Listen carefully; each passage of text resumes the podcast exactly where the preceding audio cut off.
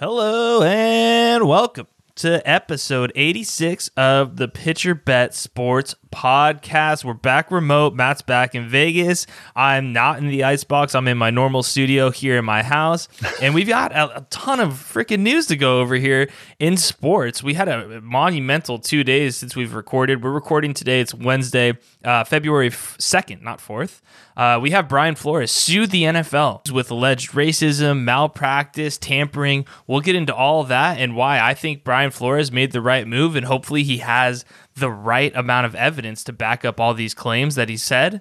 Also, Jimmy G came out yesterday in his press conference in San Francisco and thanked the fans and basically said, Hey, I'm expecting the team to move on from me, trade me, and start with Trey Lance, which, you know, makes complete sense. They drafted him in the top five this past year. So we're going to talk about our two favorite landing spots for Jimmy Garoppolo next season. Then go over a little bit of Major League Baseball and where they're at in their discussions over their lockout and the strike for the players. It seems inevitable that they're not going to start spring training on time. So Matt's got some pretty good insight for us there. And then lastly, the Phoenix Suns last night were the first team team in the NBA to hit 50 games with 41 wins. So I got a lot I want to say about the Suns and their quest to get back to the NBA title, and specifically Chris Paul and Devin Booker. Let's run that music, baby.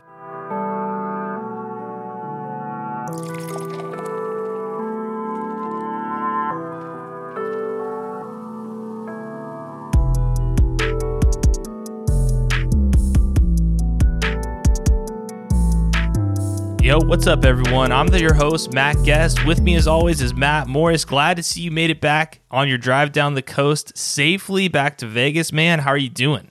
Um, I'm a lot warmer though than I was in the ice box a couple nights ago. So. Yeah, it's still cold. It's still cold in this house, hundred percent, dude. Uh, but yeah, I'm excited to talk about the news today, man. I think there's a lot going on. I have kind of a wild card for our boy Flores. Um, I think there could be some some opportunity in the league. Uh, the Raiders, as we talked about last episode, did get their head coach. Football, even though we're getting towards the Super Bowl, a lot of news, and I expect over the next couple of weeks we're going to see more of it. Right? We had Brady officially retire yesterday. Uh, got yeah. to come out on his own. We'll find probably out about Rodgers. We have the Pro Bowl this week here in Vegas, so we're expecting to have a lot of the athletes in town. But overall, excited to just talk about a little basketball as well today too. Yeah, man. And let's just dive right into the Flores situation. So I have my notes here. So this is exactly what he is alleging happened to him. Um, and he is basically citing as all these three different teams and different events that has transpired with three organizations um, was due to systemic racism. So that's what he's going to present to the table for the NFL. And you and I have been talking about it before I get into the details of exactly what he's alleging these three teams of doing. Of where's Jim Caldwell, right? We've been banging the drum like these teams with young quarterbacks and a really good defense. Go hire Brian Flores. So I mean, I'm in agreement with him when it comes to it's kind of ridiculous that there is one head coach that's black in the NFL, but these alleged incidents are definitely carrying a lot of weight, and there's going to be repercussions if there are some factual information uh, with the so it's with the Miami Dolphins, Denver Broncos, and the New York Giants are the three teams that he's basically taking to court here with the NFL. Um, so basically, the Dolphins, I think not that any of these are more severe or less severe, but there's just more being written about and alleged with the Dolphins. First and foremost, the owner apparently offered Brian Flores a $100,000 for every single loss in 2019, basically encouraging him to tank, which then would have brought you Joe Burrow as the number one pick in the draft in 2019. We all see how that's working. We're going to talk about him all next week during Super Bowl week. So that would have been a good pick, but still, encouraging the coach to openly tank is insane.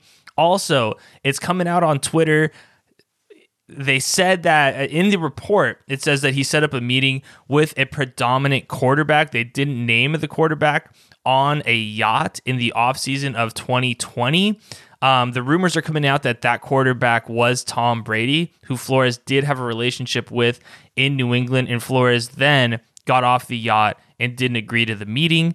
And then last, they fired him this year kind of for no reason, right? They had a really good season, an underperforming team that actually ended up going above 500. They won, I think, either eight or their last nine or nine or their last 10. Had an awesome year at the end of the year. Then in Denver, the year that he was um, interviewing to be the Dolphins coach, he is alleging that John Elway and basically Denver brass showed up to the meeting hungover and didn't take the meeting seriously. And basically, that's what he was saying is they didn't give him any shot at an interview. It was a formality because of the Rooney Rule. And the same thing with the New York Giants. The text came out, the screenshots from Bill Belichick saying, "Hey, I heard you got the New York Giants job," and he said, "Oh, I'm actually not interviewing until Thursday." And Bill Belichick said, "Oh shit, my bad. I actually meant to send that to Brian Daboll, not Brian Flores." So once again, another kind of misuse of the Rooney rule and seeming like, hey, we're just going to interview Flores as a formality, even though you can argue he's a top 10 coach in the NFL right now after what he's done these past three years in Miami. So, Matt, just it's a lot to uncover there, man. But overall, what are your thoughts on these allegations and what Flores has done uh, over the past 24 hours, basically? We all know how I feel about Vic Fangio. He's an awful piece of shit that doesn't deserve a job in the NFL. Definitely doesn't deserve a job as a head coach. I think they made a mistake. I think not hiring Flores was the the wrong move there because we saw how Fangio just absolutely had no business doing that job. Now that's oversight on the Denver Broncos, and when you come into a meeting and you you know you're hungover, maybe you're not going to take what this guy has as seriously as you should. But with that being said, I think the biggest issue here with the Rooney rule is the fact that it's disrespectful to African Americans to force teams to interview them if they have absolutely no desire to hire them. You shouldn't be brought into an interview because you're black, because you're Asian, because you're Latino, because you're a minority. You should be brought in because you've deserved the shot. So forcing these teams, if say I'm a general manager and Brian Daboll's my guy from the very beginning, I'm going to hire him no matter what. I'm not doing any other interviews except Daboll, right? But I have to bring in two minority candidates just for the hell of it. And I'm not going to give them a real interview because I'm not hiring them. It's disrespectful and it's wrong. So the Rooney rule in itself needs to be stripped away and replaced with some other avenue of, um, you know, diversity training or opportunity, maybe the better word. But with that also being said, we saw what Mike Tomlin has done in with the Steelers and in Pittsburgh. He's phenomenal. I think Flores has a great opportunity to continue to coach in this league and to be a good coach. He just needs the right opportunity. And that kind of what brings me to the open vacancy right now that we kind of haven't really addressed because it's not really a sexy position. But down in, in Texas with the Texans, you have a great opportunity with a the general manager who was formerly with the Patriots, with a team that needs an identity, with Deshaun Watson, a black NFL quarterback who loves Flores, right from all that we've heard. I think this is the team to sign him. You bring him in, you rally the locker room around his ability to lead and his ability to stand up for what is ultimately right. And you lock him in with former Patriots brass and you give him Deshaun Watson. Maybe that is enough to bring Deshaun Watson back and bring this team back to relevance. But I think the biggest issue here is NFL teams, they usually know who their guy is next. Like look at Hackett in Denver right now. They made the conscious effort because they want Aaron Rodgers and they want to reinvigorate that offense. A defensive coach didn't work. So the idea of bringing Flores to Denver, maybe this season, out of the question. I don't think they interviewed him, right? You look at the Vikings right now bringing Harbaugh in. They want Harbaugh. Why force them to interview anybody else outside of the guy that they want. And I think those are the situations we have seen with Flores is ultimately these teams were bringing him in because of the Rooney rule and Caldwell could be the same way. I thought I saw Caldwell have two or three different interviews this season. They weren't hiring Caldwell. He was simply there as the token Rooney rule guy. And the rule was set into place for a productive process here and it, it hasn't worked at all. And I think Flores' lawsuit is it's a good thing for the NFL because they need to revisit this rule. And honestly, there are a lot of you know African American, Latino coaches out there that deserve jobs, but they're not going to get jobs if their interviews are always a joke. They're only going to get them if their if their merit has warranted it. Yeah, and their interviews are going to be, you know, they're not going to have confidence because why would they? It's like, oh, they're just having me in here as a formality. I was watching ESPN this morning and they had Marvin Jones on, and he was talking about his frustrations of just getting, you know, one interview, just being that guy. He's coaching at Arizona State right now with Herm Edwards. Like, say what you want about Marvin Jones. He took the Bengals to the playoffs for like 10 years. Maybe he didn't win a playoff game, but I wouldn't necessarily say he's a bad coach, right? He hasn't even had another chance in the league, and he's been out for uh, what about three, four, five years now. So it is crazy. Um, I think the saddest and biggest issue with this is it's not Goodell's fault. It's not the NFL's fault. At the end of the day, this is business. You know, there's 32 business owners who spend billions of dollars running these franchises and they're not the best people all the time and they're not going to make the decision that's best for the team all the time. They're going to make the decision that they want to make, right? It's their decision, their money at the end of the day. So, my proposed solution to all of this because I don't think there's a way that you can force sell like the Dolphins have the more serious allegations out of everyone, out of the three situations, right? Uh, openly tanking if you have evidence for that, having tampering meetings on yachts, like that's actually a chance to the NFL to force sell that team. I think the first start is this summer, right now, is the Denver Broncos are for sale, right? The Broncos are for sale today. They just announced that they are. It's time for one of the black billionaires out there. Robert Smith was the first one rumored to be interested in the Denver Broncos, a black billionaire or a black um, ownership group. What it reminds me of is when Magic Johnson took over with his ownership group, and he was the face of the ownership group for the Dodgers. Uh, I want to say about a decade ago, roughly around there, and they signed this massive deal with Spectrum when I was living in Orange County, and that was a huge deal, and it turned the franchise around, and it gave diversity not only to the Dodgers but to the rest of the Major League Baseball, right? That we have a difference of opinion in the ownership room because until that happens, it's going to be a lot of the same. It's going to be a slap on the wrist. It's going to be disrespectful to the African American community, right? It just is what it is because there's a lot of great former black players, former black coaches that more than a lot of these guys deserve a shot at least at an OC position, at least at a head coach, and for sure GMs across the league. I think the first step into actually promoting change and getting a voice in the room is someone's got to go in with the biggest bid and take that job in Denver, own that franchise. And that's step one, in my opinion. Yeah, the last thing I was going to say here is from the Dolphins allegations here. This is actually where I put this on Flores. Um, you should have you should have quit right then and there. He comes to you and offers you money to, to lose. At the end of the day, we've had this conversation multiple times. NFL owners, they're your boss. I don't really care that you know tanking is looked at and frowned upon in the NFL. It's it's there is no le- there's no rule going against tanking. There is nothing written in place at trying to lose football games. Flores right then and there should have resigned. He should have came out with this story and said, "I don't stand for this." Right? I think that would have had a big precedent.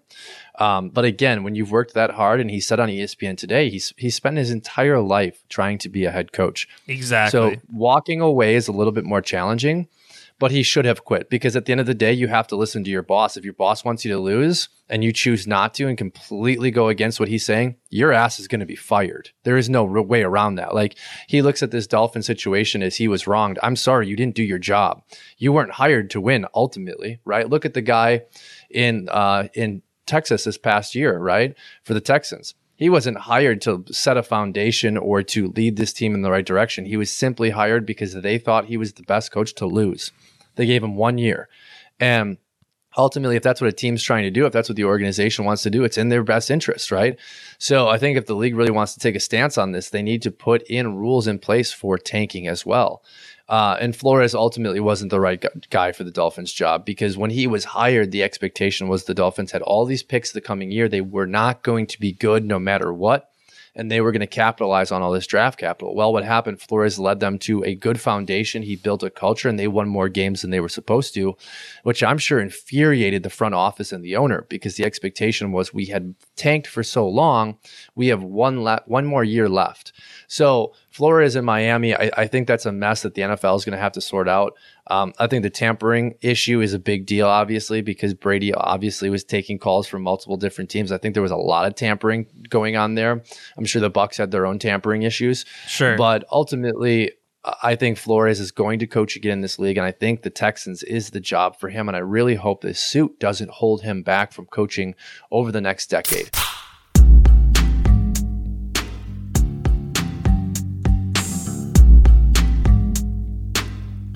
The next big news uh, for offseason news outside of Tom Brady was Jimmy Garoppolo. Uh, he came out and basically said in his press conference that the Niners are going to move on from him. The Niners have denied it, but I mean, I, respect. See, I like, I just like Jimmy, man. Like, you got to respect him. He's just telling the truth, and he there's no ill will. He gave his little chest pump and said, "Hey, thanks for everything. The memories have been great. The up and downs. You know, it's been a really good run in San Francisco." So, Matt and I want to talk about two teams that we really like for Jimmy. Um, I'll let you go first. Make your point. We have two different opinions, but I think they're both pretty solid.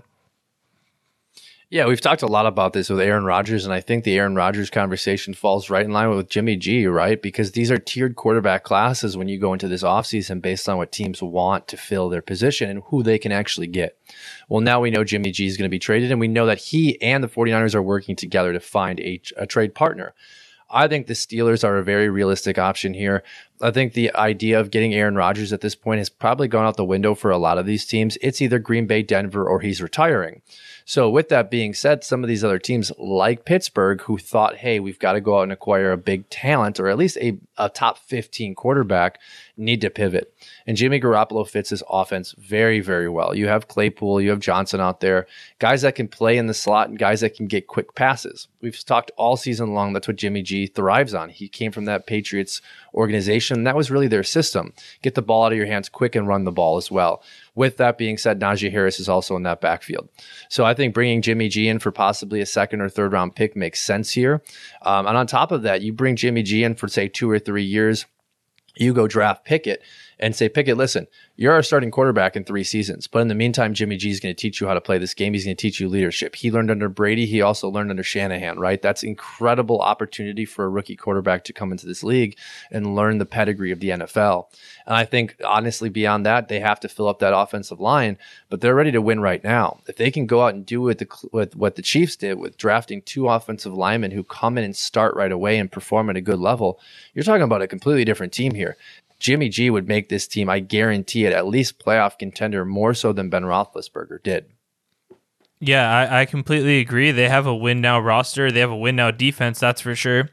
You know, their um, the receivers could use a little work, in my opinion, but at the end of the day, I think they have a good enough roster to compete. Really tough division, but uh, I think he'd fit well in Pittsburgh too. He seems like that kind of guy who just go to work, do his thing, make plays, try not to lose games. Um, I mean, he's an upgrade from Ben, that's for sure. And I totally agree with you. If they do, maybe he's just that quarterback for the rest of his career who's just there to groom a young quarterback and we move on from you. Because you know what? That, that makes the most sense for the type of quarterback that he actually is. So, my situation is a little different than that. I don't have a draft plan for this team. I think this is another possible win now team, and that is the New Orleans Saints.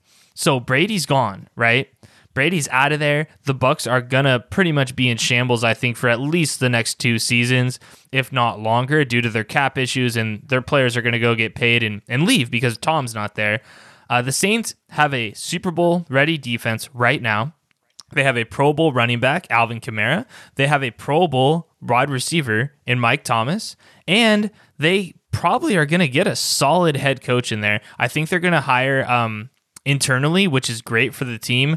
And I, I, like the Saints as an organization. I think they're a really solid team. I think Jimmy would come on maybe a prove it deal or, you know, I think a little bit of a bargain because he said, I just want to play on a team that's ready to win now. And I think New Orleans has a legitimate shot at winning that division next year. So what's your biggest competition?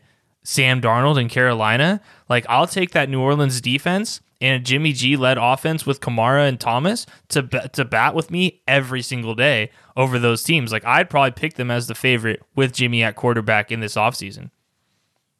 Well, and I think the the outlier here, maybe the dark horse that we're not talking about right now, maybe the Buccaneers go out and trade for Jimmy, yeah. right? Maybe they say, "Hey, we we have no option right now at quarterback. Blaine Gabbert is not going to be the guy that steps in and takes this job." and we have a roster that was built to win in 2023, right? 2022, 2023 season. And we have no choice but to go out and get Jimmy G because outside of Jimmy G, who are we talking about here, right? Uh, Carr probably isn't going anywhere. I can't imagine the new new regime in Vegas is going to trade Carr. so I think there's definitely going to be some places for him to go. I'm curious. Does he does he require a first? Does he require a second? Right? Because when he went to the 49ers, it was only a second round pick. So honestly, the 49ers have rented him for what, three, four seasons now and are going to get back that pick, in my opinion. Yeah, they paid him though. They, they, uh, they paid him a pretty solid penny. He's in the 20 million range right now, so I think he'll take a significant uh, cut in his pay. I don't disagree with you though. I think that's definitely a dark horse spot. Uh, you know, we talked as well Denver possibly too if Rodgers falls through on that trade option, and it would be a good trade for San Fran, not putting him in um, the NFC as well, because that's the last thing you want is to go up against your guy in the playoffs, right?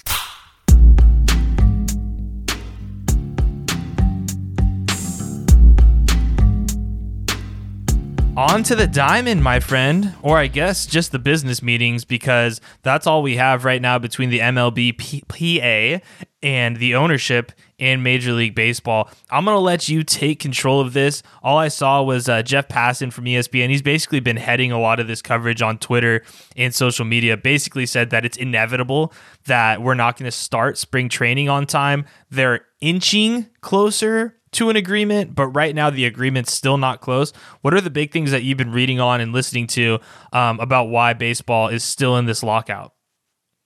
Yeah, so a few things that are kind of like almost official without the signatures being wet on paper right now.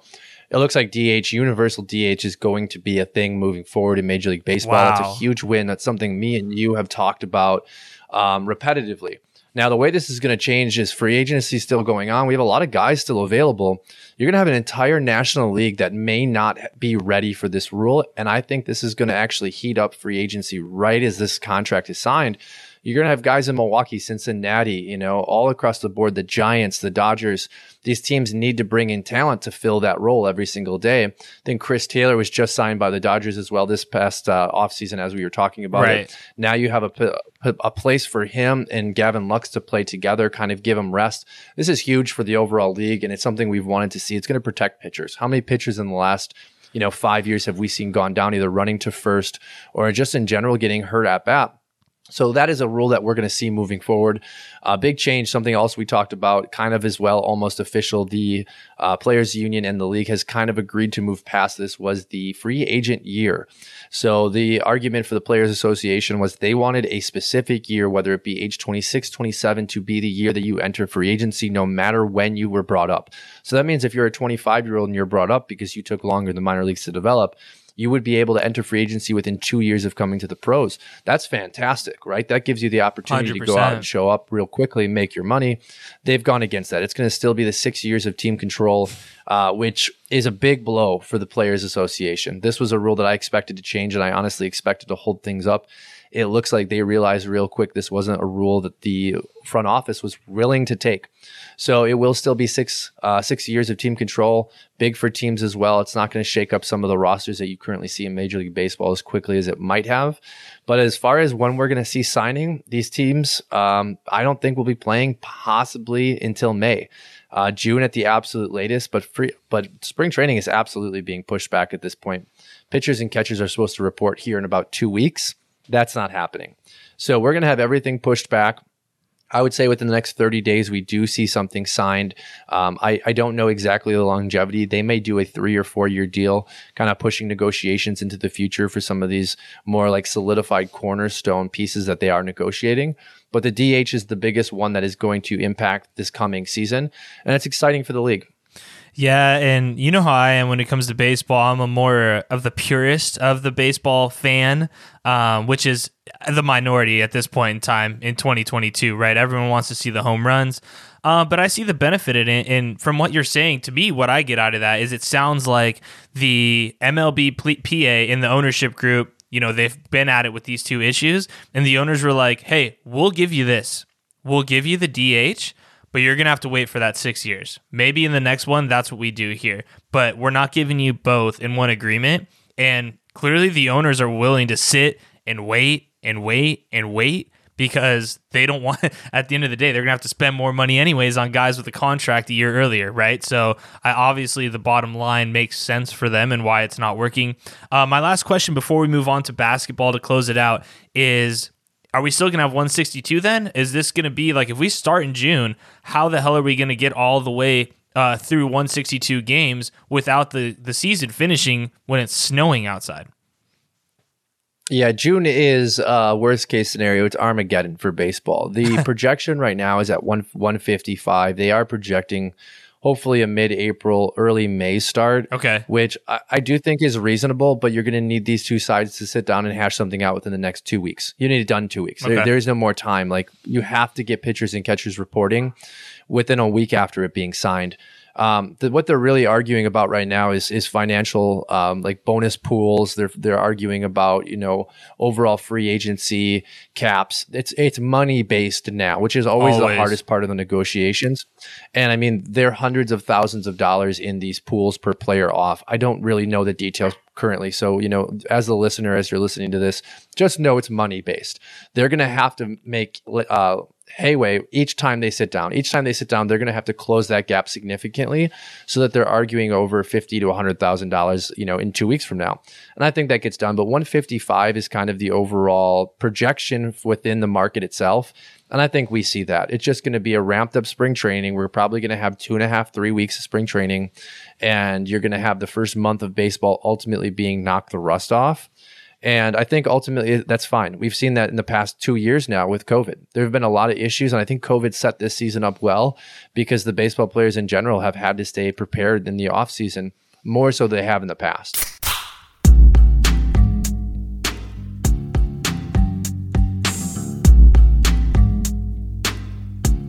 All right, last bit of news on the pod today.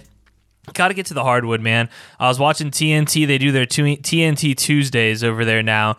And uh, the night game last night was the Phoenix Suns versus Brooklyn. Brooklyn has uh, a solid squad again, but KD's hurt and their local laws aren't letting Kyrie play at home. And I just watched Phoenix last night, man, and they're so much better. They're so much better than they were last season. They were not a joke. They were not a fluke. It was no accident, cheap ass championship for the Bucks or the Suns if they were to win last year. Um, dude, Devin Booker and Chris Paul are just playing out of their minds. 50 games into the season, 41 and 9 for the Phoenix Suns right now. Mikal Bridges playing great. Cam Johnson, DeAndre Ayton's been a little hurt, but man, the Suns are back. Right now, halfway through the season, Matt, like I have them going to the finals again out of the West. I don't give a rat's ass about the Lakers. Uh, Utah is falling apart. Joe Ingles tore his ACL. And, you know, Mitchell and Gobert, I just don't think that marriage is going to last much longer. We'll get to that here once we get more basketball coverage. And other than that, man, you know, it's Ja Morant and the Grizzlies, which it's a great story, but they're not ready yet right now. So, man, I just want to give a shout out to the Phoenix Suns. You and I got after it last year during the playoffs about Chris Paul. You were, you know, you were way more on Chris Paul's side than I am. Um, my top five list has changed as this year's gone, but as far as point guards go, I don't know if I'd want any other point guard on my team than Chris Paul right now, Matt. He's playing lights out. Yeah, and it's the regular season. You know, Sure, I, I want to sure. just put that out there and and say we've seen teams like the Milwaukee Bucks, like the Golden State Warriors, dominate the regular season, right? And I think this season it's it's open bag for the West. The Suns clearly are out there running in the front of the pack, but what Golden State is doing is going to be, in my opinion, the only challenger for them in the playoffs. And as it stands right now, team basketball being played efficiently. Yeah. The Suns are doing it better than Golden State. But the problem is if Golden State gets hot, right? We have seen this and said this how many times? If Curry and Clay and Andrew Wiggins can dominate that game from the three point arc and work it down low to Wiggins, it's going to be hard for the Suns to beat that for the simple fact that Chris Paul's older. When's the injury coming? I right? And I hate saying that. I I, hate saying that. I hate saying that. But when is the injury coming? He has been so dominant for so long, but every season there's an injury, right? In the playoffs last year, he fought through fatigue and partial injury. Uh, I think the biggest thing for the Suns right now is watch these minutes. Watch Chris Paul's minutes. Make sure when it's playoff basketball time, Chris Paul is ready to go because it is again their opportunity to get back to the finals and what that can do for the organization and what it can do for Chris Paul's legacy. He may not win, he may not need to win an NBA finals to have his legacy cemented, right? Because that's what everyone has said throughout the years. Chris Paul needs the ring on his finger. He needs to hoist the trophy. Well, if you lead the Phoenix Suns to back to back finals, that to me is more so said than a championship. Like that is huge to be able to do for an organization like that. And ultimately, we need to watch more of Devin Booker's progression, right? He needs to continue to progress and needs to continue to find that leadership role himself so that he's not having games where he just completely disappears. But come playoff basketball, we're going to know more about who these teams are. Again, I'm not a big believer in the regular season, as we've seen from the Lakers and some Sure. of the other teams. The Bucks are the perfect example. They're out there practicing, as you had said it to me when we were hanging out this past weekend. Um, it- it's easier to dominate, especially when you have a chip on your shoulder, right? When you know that you should have won a championship the year before, and it just kind of slightly slipped through your fingers because Giannis had the best game he's ever had. yeah. Um, it, it's got to be motivating for them, and I'm happy to see it. I'm happy to see these these smaller market organizations continue to thrive. But again, that's what happens when you acquire maybe a top 15 basketball player of all time. Chris Paul is the greatest point guard of this generation, and he's showing that this season with his efficiency. Yeah, and I'm glad you said that because you're like, oh, he needs to win to cement his legacy. And this is what's nice about basketball compared to the MLB Hall of Fame. Like, yeah, there's more guys that get in, but just because Allen Iverson didn't win a title, is he not going in the Hall of Fame? Right? You know, like just because Chris Paul doesn't win a title and he loses to arguably the best player in basketball at that time, is it his fault? At 36, 37, however he is, like I, in my eyes, he's cemented. I'm a little bit of a hater when it comes to him, right? Like he rubs me the wrong way. But as a basketball fan, and when you dude, just yesterday, he's out there slicing and dicing these guys, and he's he, could be some of their dads, man. Like you know, there's some young kids out there, and there's something to be said about that. I love Phoenix right now again. Um, scared as a Bucks fan again, right? But man, Phoenix is playing with a chip on their shoulder. If Chris can stay healthy, I I've got them locked up to go all the way back to the dance this year in the in the Western Conference and. Oh boy, will those crocodile tears from LeBron James be coming here? We're we're February 2nd, Matt. I mean, we're, mm, I'd say by the end of the month, March 1st, where we'll really start finding out what the what the Lakers are really made of because LeBron just keeps getting nicked up, AD keeps getting nicked up, and they freaking made their bed. They got to sleep in it, bro. Those replacements are Carmelo Anthony, Talen Horton-Tucker, and a bunch of other. Stanley Johnson's their best player right now, besides LeBron, who's an OC kid, man. Like it might get rough out there in La La Land. LeBron might not make it to play with his son in the NBA, which is his goal. Well, and the last thing I'll say about Chris Paul, because we've got to wrap it here, is that kudos to him for we're playing with Phoenix. We are seeing in Brooklyn right now what, what teaming up really does, right? We're seeing in. LA what teaming up really does when it goes wrong. And the drama isn't there in in uh, Phoenix. And good to Chris Paul. Like he's leading this organization, yes, with Devin Booker, but then with a bunch of guys that are finding their footing in the NBA, that are finding their own identity, that are creating their own narrative, right? He's not playing with James Harden, Kyrie Irving, and Kevin Durant out there. Good job for Chris Paul to finish his career on his own team. I think that is huge for the league, and I think it's huge for Chris Paul's legacy because it didn't work out in Houston, but it is working out in Phoenix. Awesome point. No, that's a great way to wrap it. I love that. All right, everyone. Well, we appreciate you. Next week, we're going pretty much full Super Bowl coverage. Uh, I'm already looking into prop bets that I like. We're going to make our picks. We're going to have a pitcher bet. We're going to put the pitcher bet on pause this weekend. We couldn't find anything that was worth it to bet on, so we didn't want to give a half ass pitcher bet. We'll do one next week for sure on the Super Bowl and some of our favorite props. But like and subscribe to the podcast. You can find us on Twitter, TikTok, and Instagram at Pitcher Bet Pod. Send us a DM with any questions, any suggestions, or if you just want us to bring something up on the next podcast. We appreciate you guys. You have a great weekend. We'll see you Tuesday.